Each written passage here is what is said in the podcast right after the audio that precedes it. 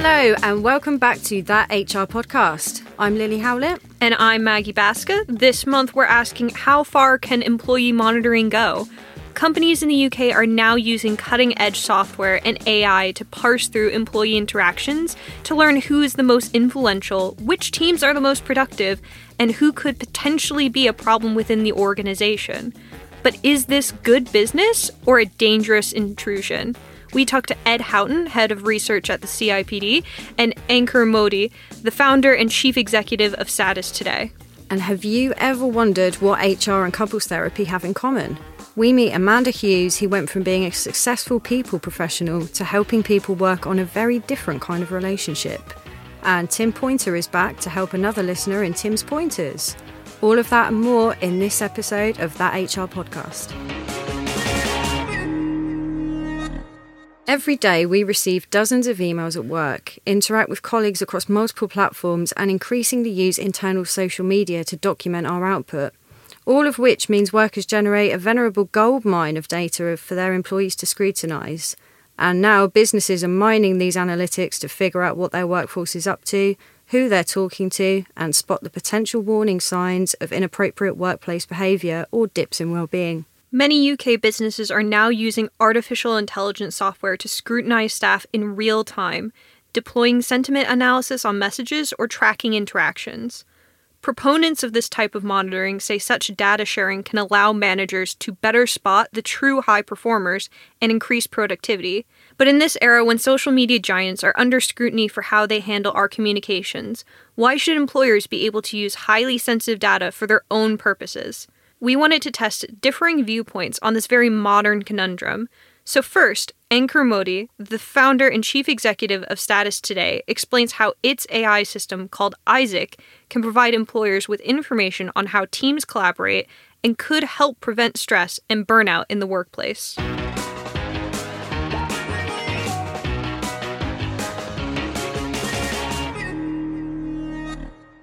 Employee monitoring isn't really a new concept for businesses, and many have used things like keystroke monitoring or GPS to see how present employees are. But the use of AI to analyse more contextual data from internal social networks is a fairly recent development. So, what exactly can AI pass from staff and workforce data that older systems couldn't? And what's the benefit of using this new technology in, in such a way? So, employee monitoring is not new, and you're right. And I think that's the problem with it that most of the old technologies were more about monitoring than employees. AI basically offers the first ever chance for us to focus a bit more on the employee than the monitoring. And what I mean by that is, instead of really focusing on keys you're pressing, the time you're sitting on your desk, the amount of time you took a break for the coffee, uh, and all of those kind of things, you can focus on what really matters, which is work getting done. So, the beauty of modern AI tools that have come into play is you can understand how people collaborate with each other. So, is there a manager who's being notoriously difficult at enabling people or is blocking mm. things? That is something an AI could expose. Who are the stressed out or who are the stressed out teams in the organization who are waiting on, on other teams to get work done? Where in the organization do you have bottlenecks when it comes to well being or efficiencies that you can now detect? So, at the heart of it, what AI has done is finally provide context to actions which historically was not there. In fact, it reminds me of, of this person I knew who worked at Dell and their job was to sell obviously as one would expect. Mm. and they had quotas on how many calls they had to make how many doors you have to knock on and you know how many people you have to reach. But why does that matter? Why do you have to talk to 50 people a day if you can still sell by talking to 5 so it yeah. shouldn't be mm. about the input it should be about output and ai is really really good at that. It's really good at not keeping an eye on you, but understanding what matters. What is your elevator pitch for your product, Isaac? And what can it do? And how does it improve productivity for employers of the organizations who could use it? Isaac is a people analytics solution that's powered by AI that provides these analytics to improve well-being and efficiency in the organization. At the heart of it, Isaac is not about the manager, it's not about the organization, it's about the employee. And what I mean by that is Isaac is available not just to the manager, but directly to the employee as well. And this is the first time ever that you, as an employee, have access to information about you directly back to you. So you can see things like, you know, who are the people who are affecting your well being? How responsive are you to clients and external contacts? Or, for that matter, are there very serious issues in your collaboration network where you need to step up? What that allows us to do is self improve. The biggest problem with the workplace right now is people have lost trust in management. And that means you don't trust your manager to kind of have your back, which basically means that if you're doing well, there's no guarantee you'll be rewarded for it. And what Isaac does is gives you an objective basis to say, this is what your output looks like. This is how it compares to the industry.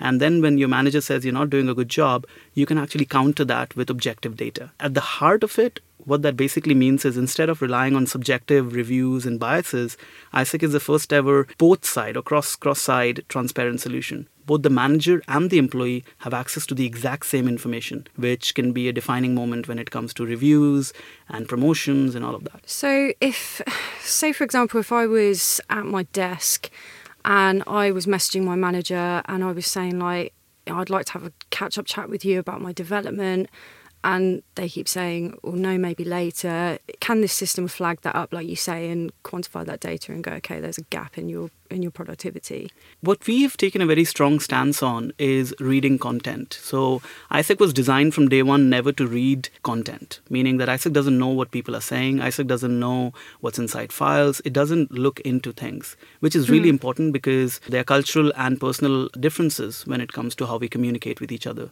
So I think there's a massive room for inaccuracies when it comes to that. Yeah. Not to mention reading content, reading chats has a very serious privacy implication that we believe should be not touched. But at the heart of it, in that example, you know, if you're writing to your manager constantly saying we need to we need to meet, we need to sit down, and the manager is refusing that, that interaction will still be visible. Yeah. It will be mm-hmm. visible mm-hmm. that there's a lot of back and forth and it's unresponsive. It's it's a slow response back and forth. Yeah. Which means at least in your manager's network, it would be very clear that the manager is not very available to you on a communication level. And that is objective because it doesn't rely on what the manager says, but simply the fact that you've written four times, the manager's taken forever to respond, and compared to other managers in the organization, this is not normal and that's where you can say hey you know you're not doing a good job when you're speaking to clients how how do you recommend that that they use the information that they generate from Isaac, and how do you ensure that they are using it responsibly, like you've just said? So, the first part is we tell companies that deploy the solution, the customers that we have, really that they should use it as an additional source of information. So it should exclusively serve as an information point. If you're already having a chat about performance, if you're already reviewing employee retention, if you're already addressing staff morale, then use this as an objective data point because because of the nature of how it is computed, Isaac can show you the change over time as well. So if I notice there's a problem in morale and I've made a change, I've added a new policy or I have I've enacted different working time systems in the company, I will see the change over time in Isaac and that can be really valuable. So it is really an augmentation of existing knowledge. What we always tell them is never use an AI system to make decisions directly. An AI system of this sort is supposed to be additive rather than decisive. We don't tell who's good and who's bad. How could we? We don't know that. But what we do know is something has changed. We flag change, we don't flag absolutes. That said, what we also talk a lot about is when they do make the decisions, how do they make sure they're doing it responsibly? Mm. And in the responsibility aspect of it, that lies both with the employee and the employer. We encourage them to think of the system not just as an informational system, but as an auditing system, meaning that any decision they make will also be reflected and it would also be recorded. So they are accountable for the decisions they make we have put controls in the platform to make sure that you couldn't use it for casual monitoring. So just because I don't like someone in my team, I shouldn't be able to go and spy on them. That's unacceptable. Eventually, I think the responsibility lies in both the controls we have in the platform, but also making sure that when people make decisions, those decisions are recorded. So they can't have deniability later saying, I had no idea. The I had no idea is a bad excuse for anything, so to be fair. It's their job to know and we hmm. help them know. The whole proposition with Isaac is Isaac helps you understand what's going on. But now you know what's going on. You have no reason not to do something about it. So that's that's a pretty important aspect. And I guess many people believe it's acceptable for monitoring of staff if they give their permission, if they opt into a system. But doesn't that inherently kind of create an imbalance of power in the employment relationship and make it a risky proposition because employers are basically saying it's okay because you've given us a yes? You, you're basically going into consent uh, here. Consent is very misunderstood, and mm. I agree with you because not only in the workplace but also in the consumer space, consent is largely transactional. You give it once and you never have to give it again, and that singular consent stays uh, as the basis of processing. I think that's not okay, simply speaking. Most people don't understand what consent means, and that's because they think it's just about can I access your data? You say yes, but what data? What are you going to do with it? What will happen to me if you have access to that information? In the workplace context, I think what is really important is not only is consent sought, so you need to get the consent, but it's it's renewed on a regular basis, reminding people that hey, we are still receiving this information from you, we are processing it, and you have the right to cancel it at each point it's almost like an insurance. It doesn't just mm. continue. You get those renewals and you can review it, you can get a better deal, uh, or you can leave the company. You know, they are valid options. I think eventually, if you do give the consent, the data is processed, you still have the right to see what's happening with it. Giving consent doesn't mean that I can take the information and process it behind the scene. So if the manager decides to use that information to make an objective assessment, that assessment should be visible to you which is what we do. We've taken the approach that AI should be transparent, so making sure that decisions that the AI is making are contestable both by you and the manager, which is really important because in the early days of development, AI will be ambiguous. It will not say something is good or something is bad. And if the manager or the leadership decides to take that information as negative, you should have the opportunity to say that's not true. So the interpretation matters a lot. The challenge going forward would be that employees will not be trained enough to handle or interpret this data. And that's where mm. I think there's a responsibility on the workplace to train individuals to be better equipped to do data analysis. While using AI to monitor staff can be a boon to employers eager to see digital warning signs of harassment or bullying online before they become real life problems, critics say such monitoring systems risk putting increasing pressure on workers who fear the judgment of AI algorithm. Some say this hyper monitoring could have a distancing effect or breakdown of trust between employers and employees. Previous research by the TUC found workers were worried about this monitoring and surveillance data could be used by bosses to set unfair targets, micromanage them, and take away their autonomy. With workplace monitoring projected to become commonplace in the future, Ed Houghton, head of research at the CIPD, explains the boundaries HR professionals need to be aware of going forward. When we think about the concept of employee monitoring, what are the boundaries of what's acceptable and proportionate, and where do you think we're starting to see that line being crossed? It's a really interesting question. Part of what I think is important to recognize is uh, changing social norms around monitoring of data and mm. surveillance mm. of data. So, one of the areas I think to explore further is how much we expect products and services to be utilizing our data. And outside of work, there's a huge trend towards the Internet of Things devices collecting data and people consuming products and services that are tailored towards their individual needs. Mm. And this trend is clearly moving into the workplace. So, in the workplace, organizations are now talking about employee experience as a concept. And employee experience is built around this idea of understanding individual needs. So, monitoring and surveillance is perhaps the darker side of organizations trying to collect and utilize data at its disposal to try and create a more rounded workplace for individuals to be productive, but also to feel healthy and to feel like they are able to be themselves in the workplace. It's, it's interesting to think about the kind of context in which organizations mm. operate.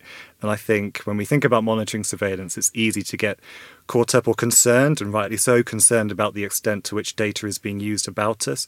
But it's also can be it can be framed in a very positive light in terms of creating a, a more um, engaging workplace for individuals. Is there a way in which sentiment analysis could be used legitimately if it does work on an anonymised basis? And isn't it positive that people want to spot potential problems before they happen? Yes, so this is another fascinating space of debate. It's the extent to which we can make the use of data accessible and useful for individuals and to protect individuals. So, at its most positive, it could be used to highlight discrimination, it could be used to highlight instances of exclusion of individuals. If a discourse in an organization is overly geared towards a certain represented group.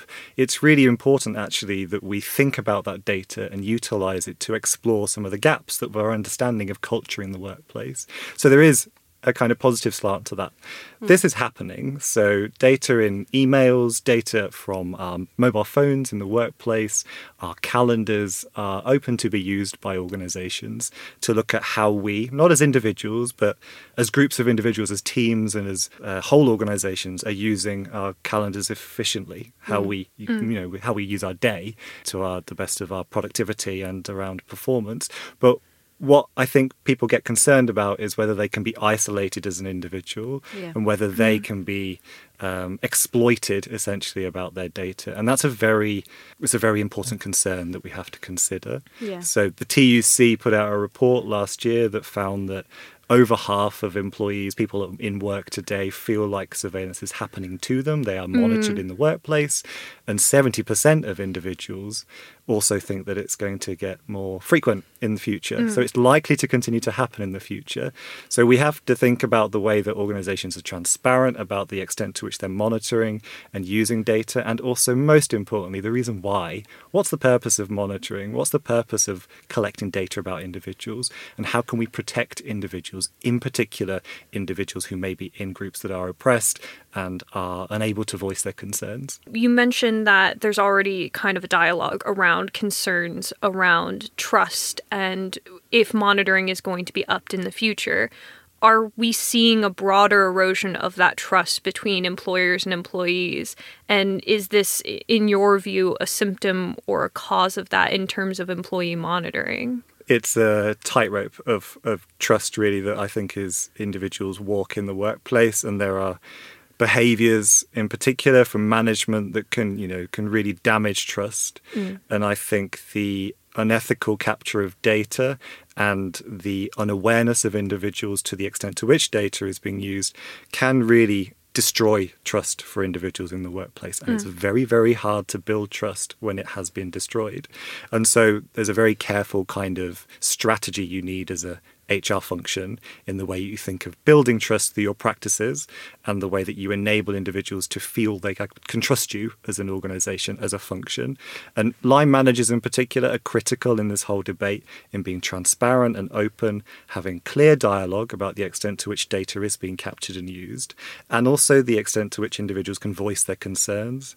And if you do build these mechanisms where individuals can share their concerns, can critique, talk openly, and have a dialogue with management about the extent to which data is being captured, you can build trust. And let's not forget, data can be used to protect individuals, mm-hmm. it can be used legitimately to ensure that individuals feel secure and safe in the workplace.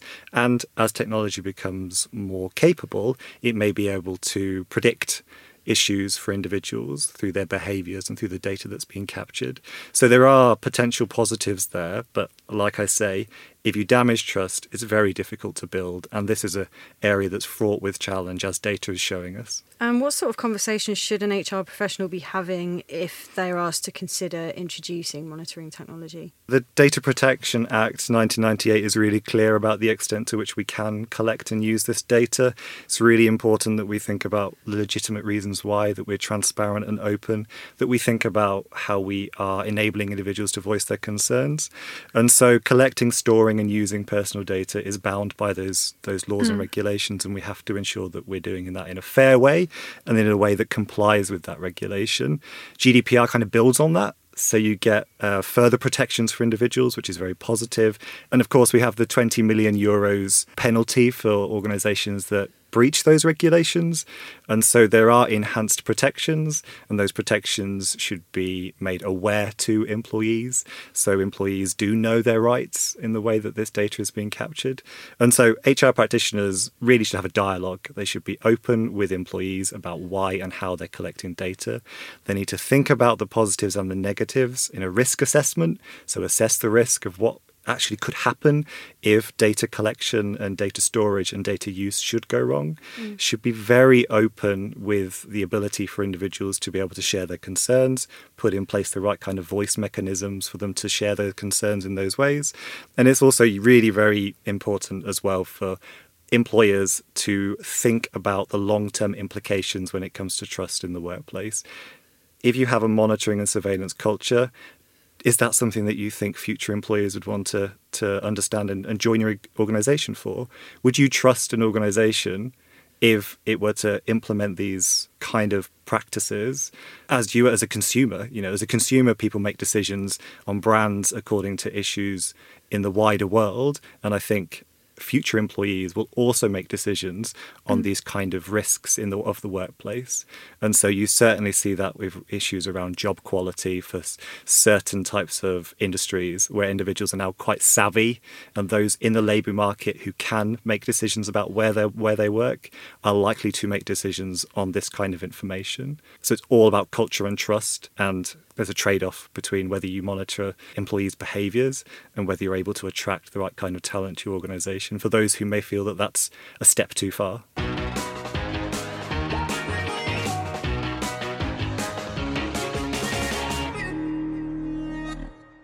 In the modern workplace, HR takes on multiple roles, and professionals often act as a coach, therapist, teacher, and employment law specialist. But how about also being a couples counsellor? Joining us today is Amanda Hughes, couple psychotherapist and clinical lecturer at Tavistock Relationship, to share her journey from being a head of HR to retraining as a therapist. Welcome and thank you for joining us. Thank you very much. First, I just wondered if you could briefly run us through your HR career. Kind of how did you get started in the people profession? What was your career like, and what prompted you to want to go into couples therapy as a career? Well, previously to training and qualifying as a therapist, I've held a, a, variety of roles. I've held roles at sort of the more junior levels, particularly when I was starting out in um, what was called personnel then, more frequently. And then later, I've been an HR director. I've had two HR director posts actually. I've been a director of training, leadership development. A lot of my passion actually was probably in the sort of leadership and development mm. side. Um, so I've done a lot of work in coaching, I've also done mediation. But yeah, I've got a, a pretty sort of extensive and intensive his, history really. As I say, I've been working in HR and training for quite some time, and I was starting to feel a little bit restless. I had had some thoughts about sort of more of a long term goal, thinking mm. that I probably would do some sort of consultancy type work. But I wasn't quite ready to, to necessarily go sort of solo, but I definitely was aware of a kind of a restlessness. And in particular, at, around the time when I was starting to, to think about doing something different, I'd been working for a really huge private sector organisation, and it was, was, a big role. It was mm. very demanding. It was a pretty senior role, HR director role. Twins, they were growing up really fast, and I was kind of aware of missing a lot of that. So I thought, I know, I'll change sector. I'll go, and I'm you know quite a fan of education as well. So I took um, an HR director post into um, a local FE college, and within a fairly sort of short period of time, I suddenly had a bit of a bigger role, and then within a few years, I was the deputy principal, and suddenly my downsize role had ballooned into quite a beast um, of a role again. And I realised it's not quite where I wanted to be, and there were some mm. personal circumstances that meant that I probably didn't have this that sort of availability of energy and time, you know, to sort of put into my career in in in the way that I had previously. So I decided to leave, give myself some time and some space to think about, okay, where am I at? What do I want to do? But knowing that working with people, um, the sort of psychology and the sort of emotional, mental sort of makeup of people is still really of interest to me. And on and off throughout the years, I had thought about training to be um, a counsellor. And I think that that sort of came back to me um, as I was sort of having a bit more space from organisational life. So rather than then embarking on what I thought I was going to, which was consultancy, perhaps in mediation, perhaps in coaching, leadership development, organisational strategy, that kind of thing, um, actually what I decided was I wanted to do something more radical um, in terms of change. So something sort of more vocational um, and helping people and I guess there does feel a link because the emotional makeup and the psychology and, and, and, how people behave and the sort of humanness of us is very much you know what's around when you're in, in HR in the many sort of roles that you might be. And so yeah, I think it felt like a kind of a natural sort of transition for mm. me. So, I mean, it, it does sound like that there is an overlap be- between the two professions. So, I'd love it if you could explain a bit more about that and then what the skills are from workplace conflict that you're able to, to use with couples. So, I think, I mean, this is obvious. I know it sounds obvious, but I think it has to be mentioned anyway. But the one of the key similarities is obviously people. For me, I just thought broadly there were three kind of areas, and one was about relationships and relationship work.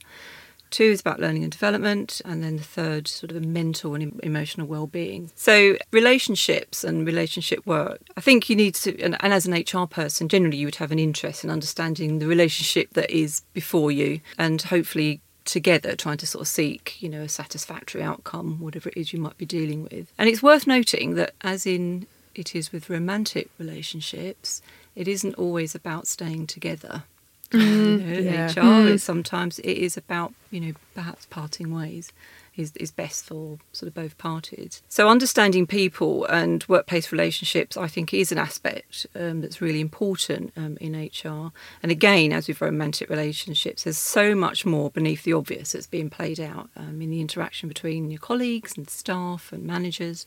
So whether it be if you're dealing with disputes or negotiations and grievances, or if you're building, you know, alliances, the emotional makeup, um, the past experience of all the people that are involved is in the mix. And you're never really just dealing with the here and now. Um, you are also dealing, you know, with the past. Of course, as an HR person, whilst you're unlikely to sort of delve too deeply into the sort of deep and personal depths, there is a necessity for empathy, being aware of the needs behind the concrete demands, and then the powerful feelings that have been aroused. That awareness is really crucial, actually, for moving forward, getting to some agreement and some and some resolution. So there's some real parallels there around that sort of relationship, yeah, enabling and facilitating. The second one, which I think um, learning and development, which I think is again really similar. So HR, it, I think, is a profession that is absolutely steeped in developmental processes. So, I mean, if you think about it, I think nearly everything actually in HR involves uh, developing others in some way, you know, from induction, performance reviews, you know, the dreaded re- appraisals, job training, managing talent, leadership pipelines, succession planning, mm. learning organisation strategies, and, and, and it is quite a, you know, a long list. You know, there is this focus on the growth of individuals, groups, and whole organisation, and it is at the heart of almost everything. And counselling is very much a learning experience. So, as a therapist, you are working with people to help them learn about themselves, about the relationship, about those that they are in the relationship with. I mean, it actually even requires you to learn about the other. And it is through learning, really, that, that change and improvement and repair can happen. So that's why I see there's just such a crossover. Third, this would be an interesting one perhaps to raise. So, mental and emotional well-being. Um, so, I'm going to just sort of head this up by saying, you know, I am fully aware that over the years HR has fought to be heard and, and mm. its seat at the table. And there was a period when it seemed that HR really needed to renounce its more pastoral side. And this idea, I think, that HR can only be commercial or caring is this is what we refer to in counselling as splitting. So splitting is when we have difficulty conceiving the coexistence of what we perceive to be incompatible elements. But I don't have this, you know, binary view really of HR. Um, in my experience, I think HR works best when it's both business minded and compassionate. And so HR really directly and indirectly, so indirectly through guiding its you know the managers of the organisation. Like counselling is a profession I think that supports people. Employees get ill, they yeah. die, they experience bereavement, they have mental health issues, they have tragedies that occur, relationship breaks up, and a real you know myriad of difficulties that is the human experience. And HR has a critical role in the you know in the emotional mental well-being of employees. Increasingly, employers are seeing the value in occupational counselors and therapists in their organization as staff health and well being are at the top of the agenda for many boardrooms. But what value could couples counseling and therapy bring to HR professionals who are often having to be the one to step into that counselor role when occupational therapists and uh, counselors might not be available? There is some benefit from having um, some some training, but it would need to be the sort of appropriate training. HR professionals, you know, at the end of the day, they're not trained counsellors, and what they will do is refer out because that's the you know that's the safe, that's the sort of the, the right thing to do. In perhaps knowing where that line is, whether there is even a safeguarding issue, what the boundaries are in terms of the help that can be offered within the workplace, you know, and from that person, and what really needs to perhaps be um, referred to a GP service or a counselling service if, if that's something the organisation has. There, there may be some training in that area to sort of help with that. But it is a fine line because it's this is not to say that if you're in HR then you're naturally you know a counsellor. It wouldn't necessarily be right for the HR person or indeed the person who's mm. on the other end of it. You do need a trained person. Thank you for joining us. It was lovely to hear your experience and kind of how you've transitioned through your HR journey and now going forward in your career. It was really great to hear from you. Thanks very much.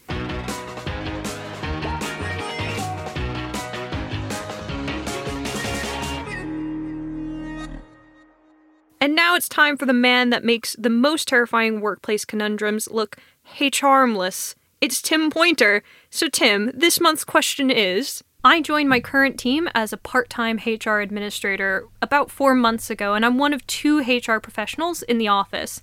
The other HR professional had a baby last year, and because of this, she's been able to work on a flexible schedule around her childcare responsibilities, which I think is great. She used to work full time, but now works from home two days a week, leaving early on all the other days. The problem is that I am constantly being asked to stay full time at the office to work on projects that the other HR professional can't do because of her schedule. I often get asked to work on projects because this person doesn't want to be there or says she can't be there because of her baby. Another example of this is we're working on a team building program where we'll be staying in a hotel for the week long program. Initially, we were both planning to be at the exercise, so we would have someone on site at all times. But this other person now decided she will only stay on for one of the days, and I will be there the entire time. I have no problem being there when I'm needed, but I was prepared to share a lot of the responsibilities with this other person. Am I wrong in thinking that because she's the full time HR person, that this is really her idea and she should have to be there?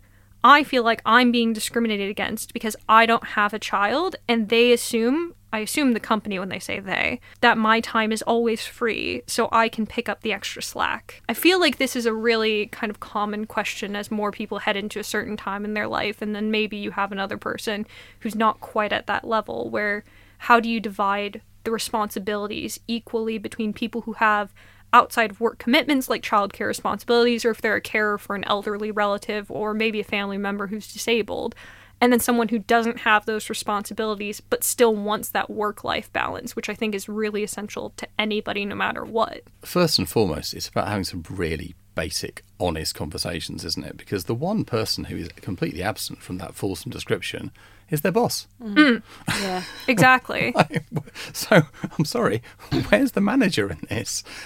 Because the manager is responsible for the allocation of work and thinking this through. That is their key responsibility. They're they're mm. there to lead the team. They're there to make sure. I'm going to go back to the importance of fairness, which I think we mentioned in a previous podcast. yeah you know, the, the perception of unfairness here is palpable. It comes all the way through their description. And of course, you know, this person may not have a child, but exactly as you just said, they might have other responsibilities. And even if they don't, even if it's because they want to get to Taekwondo, you know,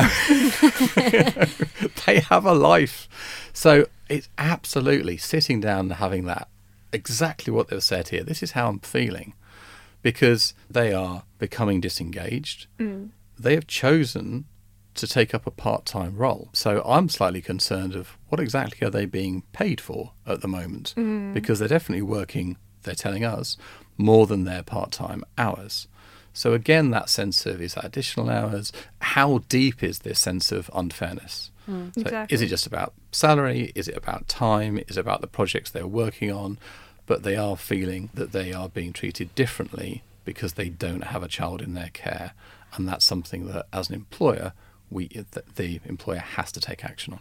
And I think one of the things that kind of uh, comes through with this, and I know for HR people it can be quite different because HR is a sector where normally you have an allocated amount of hours. You may not work outside of hours or on the weekends as you do in the care sector or in healthcare or even retail. But when you have these moments where someone has to pull out at the last minute, I think, like in this last example, where you plan something and say, we're going to have both HR professionals on site, and then at the last minute, one person says, actually, I can't how do you have that conversation of I can pick up the slack this time, but there's going to be another time because I think one of the things that they're bringing in is there's always another time where this person says I have to go and someone has to pick it up and unfortunately it seems to be this person. How do you have that conversation of there's a give and a take, and it seems like I just keep giving when you just keep taking. And a lot of people listening to the podcast will work in global organizations where they ad- adjust their working hours to the different time zones around the world. They'll mm. be coming in early so they can speak to colleagues in Asia. They'll be working late so they can work with colleagues in, in North America.